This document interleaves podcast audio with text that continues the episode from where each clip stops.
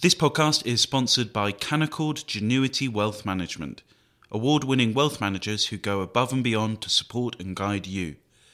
Visit canaccordwealth.com to start building your wealth with confidence.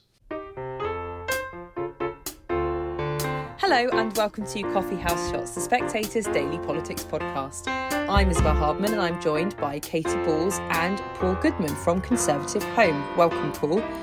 Well, Rishi Sunak has referred himself to Boris Johnson's ethics advisor to investigate whether he followed all the rules on ministers' interests. This is Lord Geidt who uh, investigates these things.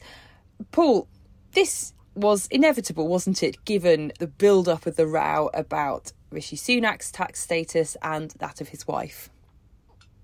I think standing back from what's happened, the scale of the problem it represents for the Conservatives can't be underestimated because now, I'm afraid, with Sunak in this position, Boris Johnson, I think, can now move him as Chancellor more easily than he might have done otherwise if there's a summer reshuffle. But the impact of this is much bigger than that. If Boris Johnson fell over, if he was removed by Partygate, if the Conservatives decided for whatever reason to get rid of him, they did have this shiny, bright, clean successor who'd spent a lot of money and was enormously popular, waiting in the wings to perhaps take them to a fifth term and beyond. That has suddenly all gone. You've two people at the top, one of whom is mired in Partygate still, the other whom is is mired in the the perception, quite unfairly, that he or his family have somehow been uh, deliberately avoiding tax in an evasive way. So the two top players at the top of the Tory party have suddenly, pretty much at the moment, been taken out. And it's not clear who else there is in the government as we carry on in this fourth term who can provide it with new momentum and impetus.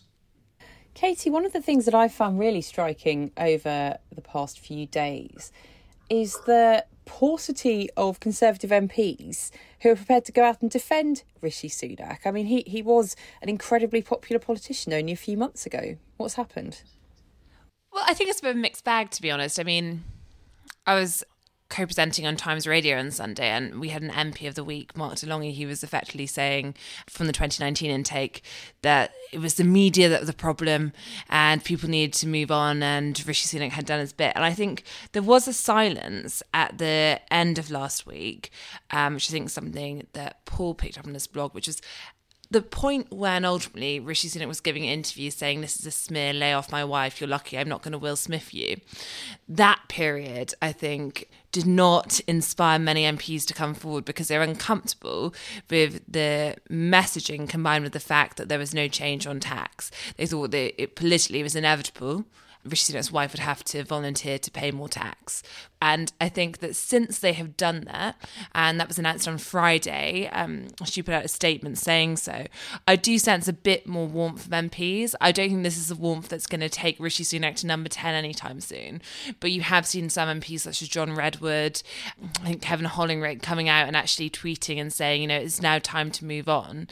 So I don't think it's completely cold out there for Rishi Sunak. It's definitely the case that there are many ministers who have been quite critical and sceptical of Rishi Sunak for some time and see this as proof that they're right that he lacks political judgment.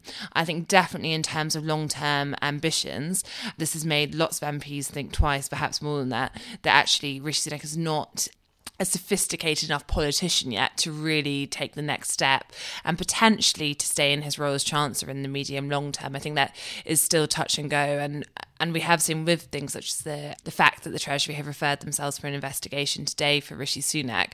I think that barring nothing else coming out, there is a sense that this this is now just damaging to Rishi Sunak rather than perhaps that he's about to lose his job.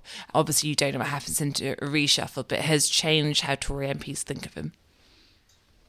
Paul, we've talked about how this has changed perceptions of Rishi Sunak. We've talked about how this has hurt the Conservative Party. What effect do you think it's going to have on his policies as Chancellor? Because he has, up to this point, largely managed to bat away suggestions from Conservative MPs that, for instance, he should have delayed the hike in national insurance to fund the health and social care levy. Is he going to find it harder to have that authority now?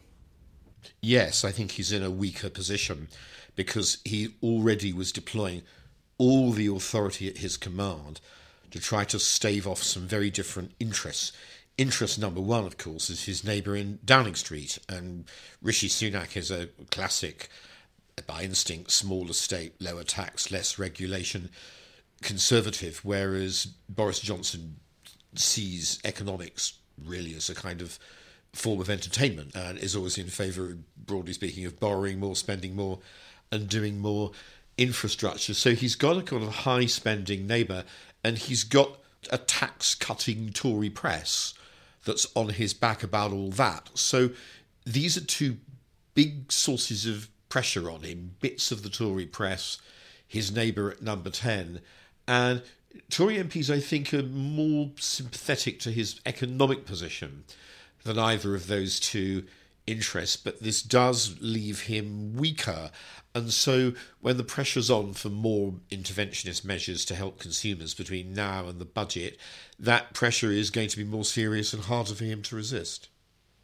And Katy, what's the next big row over Treasury policies? What, what do you think the next topic will be? I think, as Paul just touched on, it has been interesting. If we take away the non dom story and how that exploded last week in terms of Rishi Sunak's position, his popularity started to steeply fall, It already on the decline after the spring statement. But yet, as one of many calling various MPs when people say, well, it's been panned in the press and his popularity is falling, you know, where is the Tory revolt on the spring statement? Actually there was much more of a sense amongst Tory MPs that yes, this is you know could have been done better, but ultimately we're not really sure how to make cost of living better in a way which the Tory party agree on. And some are saying people who aren't really fans of Rishi on a personal level are saying he's done what he has to do. So I think in terms of extra measures, obviously we're building up to the autumn budget, and I think there's a general expectation amongst everyone that the Treasury will have to offer more when it comes to energy bills. We know that Rishi Sunak paused from doing that in the spring statement because he wants to see what the volatility of the market is on energy. So that is something that's going to be pressure. And you can imagine, in terms of the budget, there. I think where it's going to get politically tricky, there are a few areas. So you have seen, for example, one Tory MP come out and criticise the spring statement and saying more had to be done on benefits on universal credit, the fact there was a real time cut there. I don't know if that is a majority parliamentary party position, though.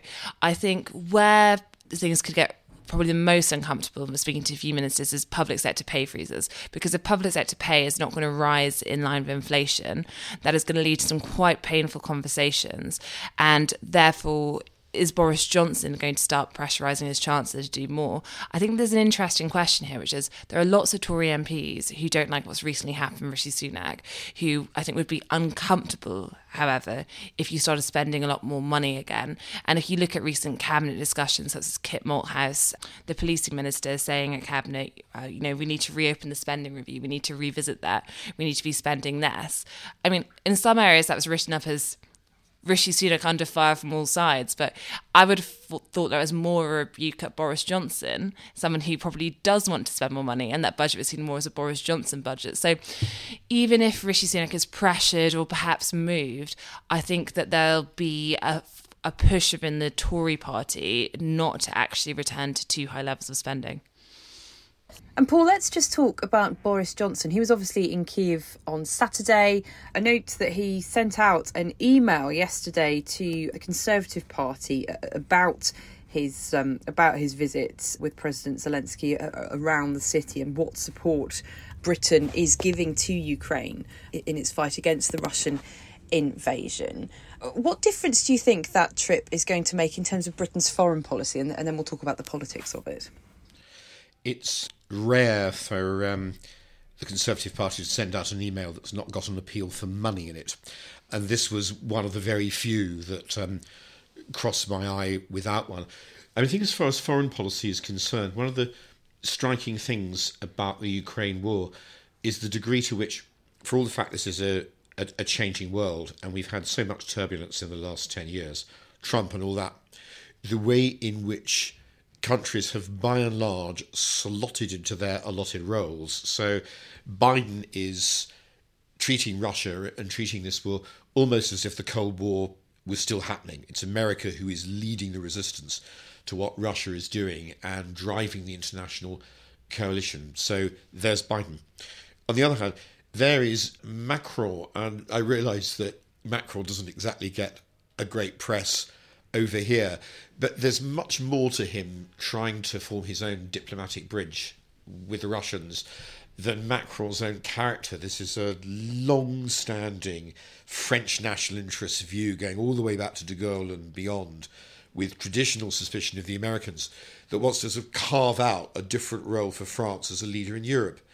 So, where's Boris Johnson in all this? Well, despite Brexit and all that, Britain is playing its traditional role as an adjunct and cheerleader for the Americans, as a strong supporter for Ukraine, as a force that's very resistant to the Russians, no matter what you may read, truthfully and untruthfully, about uh, Tory donors and the slowness with which uh, sanctions against individuals were were, were exercised.